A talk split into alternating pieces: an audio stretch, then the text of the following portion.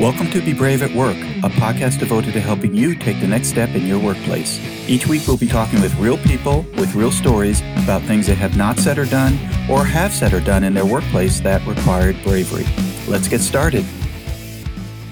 Hi, everyone. This is Ed Evarts, and I'm the founder and president of Excelius Leadership Development. Welcome to Be Brave at Work, a podcast devoted to helping you take the next step in your workplace. I hope you have listened to our past podcast conversations. And if you'd like to hear past episodes, go to bebraveatwork.com, subscribe to our podcast, and learn some valuable lessons about bravery at work. My new book, Drive Your Career Nine High Impact Ways to Take Responsibility for Your Success, is now available at Amazon.com, BarnesandNoble.com, and at any online book retailer you prefer. Check it out today. Our podcast today is sponsored by Cabot Risk Strategies. Based in Woburn, Massachusetts, Cabot Risk Strategies has created innovative and customized insurance strategies for individuals and families, businesses, nonprofits, commercial real estate, and public entities. Cabot's client base continues to expand both within the region and within the markets they serve. And if you're looking for customized insurance services and solutions, contact Cabot at 800 222 5963 or visit them at cabotrisk.com. I'm really excited to reintroduce Tim Clark. Tim Clark is the founder and CEO of Leader Factor, a training, consulting, coaching, and assessment organization that focuses on leadership development, organizational change, strategic agility, psychological safety, and emotional intelligence. He is the developer of the EQometer assessment and the four stages of psychological training safety program. Tim earned a doctorate in social science from Oxford University, is a former two time CEO and first team academic All American football player at BYU. Wow, there is a range of capabilities. Tim is the author of five books and more than 130 articles on various aspects of leadership and performance. This is part two of our part three conversation with Tim, and let's rejoin our conversation. In your book, and I think one of the premises of your book, Tim, is that you break your view of psychological safety or the way that readers can understand it better into stages. And I'm a kind of a newbie in the world of psychological safety and bravery. I'm a student of the topic. I love the topic. I've experienced it throughout my corporate career, uh, yeah. not not being psychologically safe as opposed to being psychologically safe. Uh, but you know, this idea of stages, I think, is a newer concept, and I'd love to have you share with our listeners a little bit about how you came about the idea of taking this kind of broad or ambiguous view of psychological safety and breaking it into stages. Sure. So wh- when I began my research into psychological safety, I, we we realized pretty quickly that it's not a binary proposition. It's not something that you have or don't have. It's a matter of degree. But I kept looking at it and and asking the question, well, wait a second, there's got to be some pattern here. And so I began doing uh, survey research and also qualitative research in terms of observation and interviews. And this is when the stages became to or, started to come into into sharper relief. And what we realize is that if, if psychological safety means that you can interact in a social setting without negative consequences, what I what I was able to discover is that there really is a stage based pattern to this. All forms of interpersonal risk taking are not created equal. So, for example, uh, one of the first questions that I asked is if if people go into a social setting, what's the first thing they're worried about? And I observed this, I interviewed people, and then I did survey research. And what, what I found is that the first thing that most people are concerned about when they go into a social setting is whether they are accepted, whether they are included, whether they can gain a sense of belonging. That was number one. And it was an undeniable, unmistakable pattern. And therefore, that helped me understand that the first stage of psychological safety is what, what I call inclusion safety, because it satisfies the first basic human need, which is I want to belong, I want to be accepted, I want to be included. So that's the foundation. And if you don't get that, you don't pass go. You, you don't you don't move on. So that was stage one. And then I asked the question, well, what comes next? And through through the research, I discovered that the next stage is what I call learner safety, which means that you can engage in the learning process. You can ask questions. You can give and receive feedback. You can experiment. You can make mistakes, and you're not going to be embarrassed or marginalized or punished for doing that. So that that that became stage 2. And then again I asked the question, okay, well what what comes after that? And again, the research revealed that after people learn, the natural instinct is they want to go use and apply what they have learned because they want to contribute and they want to make a difference. And so, stage one, I label as contributor safety. And that means the ability to go out, use your skills, abilities, knowledge, experience, contribute, and make a difference. And again, you're free and able to do that without fear of negative or adverse consequences. Then finally, the culminating stage, uh, I realized through the research, the data was very clear on this. The culminating stage, stage four, is challenger safety, the ability to challenge the status quo without jeopardizing your standing or reputation. And this is the hardest one. This is, it requires the highest level of psychological safety because your personal exposure and sense of vulnerability are also uh, at, at the peak. And so you need uh, an environment that will protect you in challenging the status quo, that offers a tolerance for candor. And that's not easy to do. And as a matter of fact, you might find this interesting, Ed. So, um, based on our four stages team survey, we're we're building our global database right now, and only seven percent of teams are able to show a, a strong level of challenger safety at stage four. That's how difficult it is. I'm not surprised. yeah, I'm not surprised. When I think about bravery in the workplace, and this is just my own interpretation of your work, Tim, and my own, and applying it to my own experiences, learner safety, where I don't feel embarrassed, marginalized, or punished, is a place requiring significant bravery because I think most people, in absence of psychological safety, do feel a fear of being embarrassed, marginalized, and punished, and that's why they don't say what they need to say or do what they need to do because they're worried that it's all already been talked about or it's going to sound stupid or it's affecting the timing of the agenda, right? They create all of these obstacles. Afterwards, of course, they say, Gosh, I should have said something, or why didn't I say something? But in the moment, a lap, an absence of bravery or a fear of being embarrassed or marginalized kicks in. And then, of course, the flip side of that to me is challenger safety, which is now saying something that needs to be said or doing something that needs to be done uh, when you talked about earlier that it starts with me becomes incredibly difficult to do. And I'd like to talk about each of those stages in a little bit more detail, Tim, sure. if we can. Uh, but I, I, first would love just for you to share with our listeners, you know, how do you define psychological safety? We're talking about this term that we know what it means, but you know, many of our listeners, for them, it might be a newer term or a term they've heard of lightly, but haven't really heard a, a definition of. So how how do you define psychological safety? The way that I define it in the most basic terms, Ed, it means that it's not expensive to be yourself. And so think about that, and, and hopefully the listeners will think about that.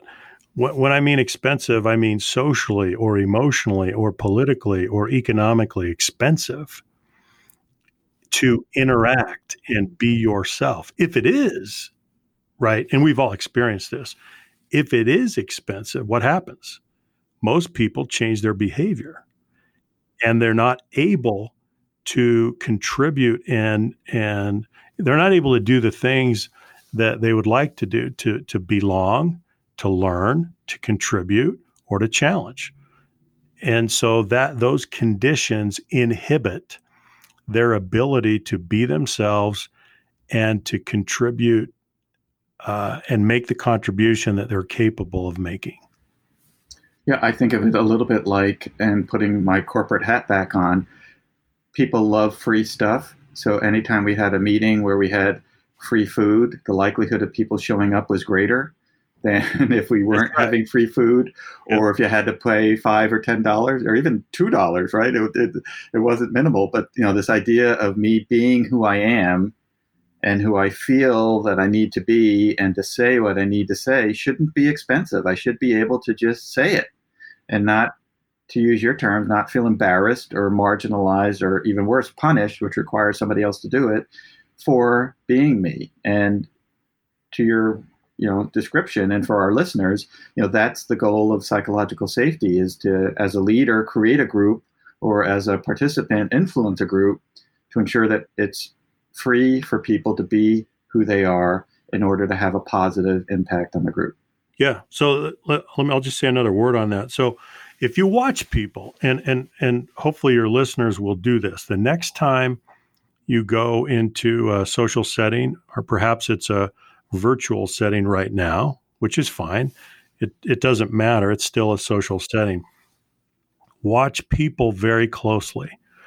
The very first thing that people do when they come together in a social setting is that they, they engage in what we call threat detection. They're trying to understand if the social environment is safe or unsafe.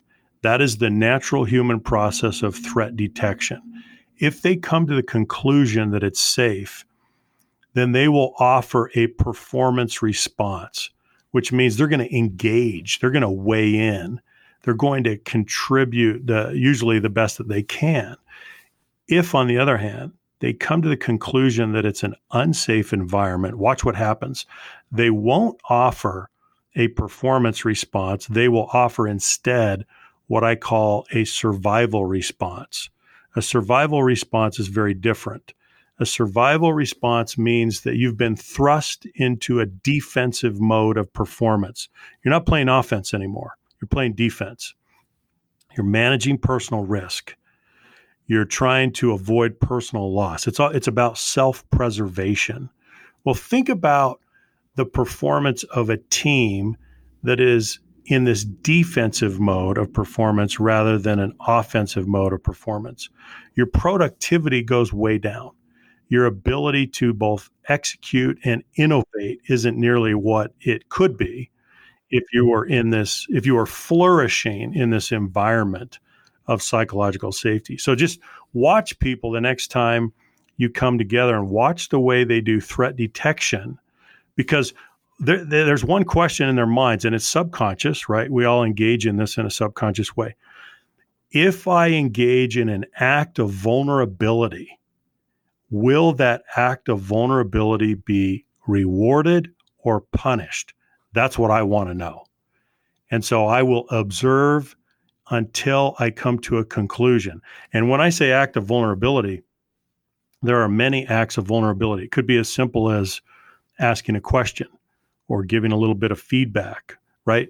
Could, very little things. Th- these are all acts of vulnerability. And all humans, we want to know are those acts of vulnerability rewarded or punished? So pay attention to those patterns, and I think you'll be fascinated at what you find. There is a YouTube video that you have crafted that talks about your book and many of the aspects of the concept you're sharing that we'll also publish with the podcast when we uh, broadcast it. And one of the things you talk about is rewarded or punished vulnerability. I mean, what does it look like? So, you know, how do I know that somebody's getting rewarded for being vulnerable? And, you know, what does a punished behavior look like? Well, it ranges from very subtle forms of punishment to very overt forms of punishment. For example, Ed, we could say, so uh, if you could make a comment, right? And the comment is an act of vulnerability. And then your way of punishing me, Ed, could be simply by say we're say we're in a team meeting, right?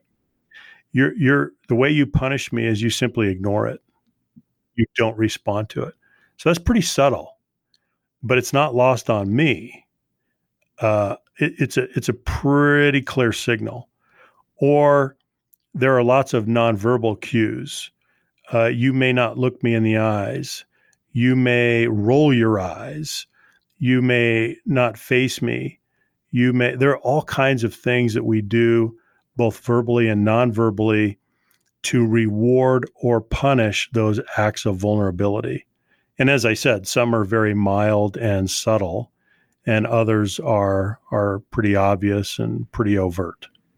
However, the impact is significant because if I see a reaction to something that somebody just said that was vulnerable, that was a punishment, I'm not going to say something that's, that's, that's, you know vulnerable because I don't want to be treated that way. So you're it's subtle, but you're influencing the behaviors of others significantly that could have a negative impact on why you're even together to meet. That's very true. And and to top it off, Ed, what's so fascinating is that studies there's a mounting body of research that now shows these are these are uh, neuro, neuroscience studies and neurological studies that show that the brain processes social rejection the same way it processes physical pain. Now you got to think about that for a minute. So so it's devastating to most people when they're socially rejected in one way or another. It's that it's it's that significant. And yet a lot of times we act as if oh it's no big deal. Well, it's a huge deal. Uh, so if an act of vulnerability is punished, uh, people are really paying attention to that and they're going to be very careful about what they do because it's a painful experience and often it's one that we we remember for a long time well and as i work with leaders i share with them share with them never underestimate what people observe and see because all it takes is one person to come to a conclusion that they that somebody else was just punished for being vulnerable and, you know, at the water cooler, that's all they're talking about is how Ed treated Tim at the meeting was terrible, right? Even though it happened only for a second and even though it was subtle, at least one person noticed it and influenced them, you know, in uh, very negative ways. You know what's interesting Ed about that is, um, for example, when when I do corporate workshops, and I'll ask people, so uh, can you remember a time when you engaged in some small act of vulnerability and it was punished, everybody, everybody can remember several times that, that because they're sticky, mm-hmm. right? They stick in our memories. They have that sticky, memorable quality, and everyone can remember.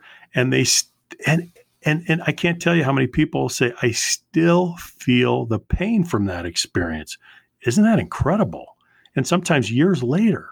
Yeah, well, most of us, and I'm not sure why, but we tend to remember negative events better than positive events because we assume positive events are going to happen, so we don't remember them. But the negative events, which we don't anticipate, we remember. And you know, even as we're sitting here thinking about it, I'm remembering activities that I still talk about today, 12 years after leaving corporate, that were negative, that had a very negative influence on me, either as a contributor or as a team member.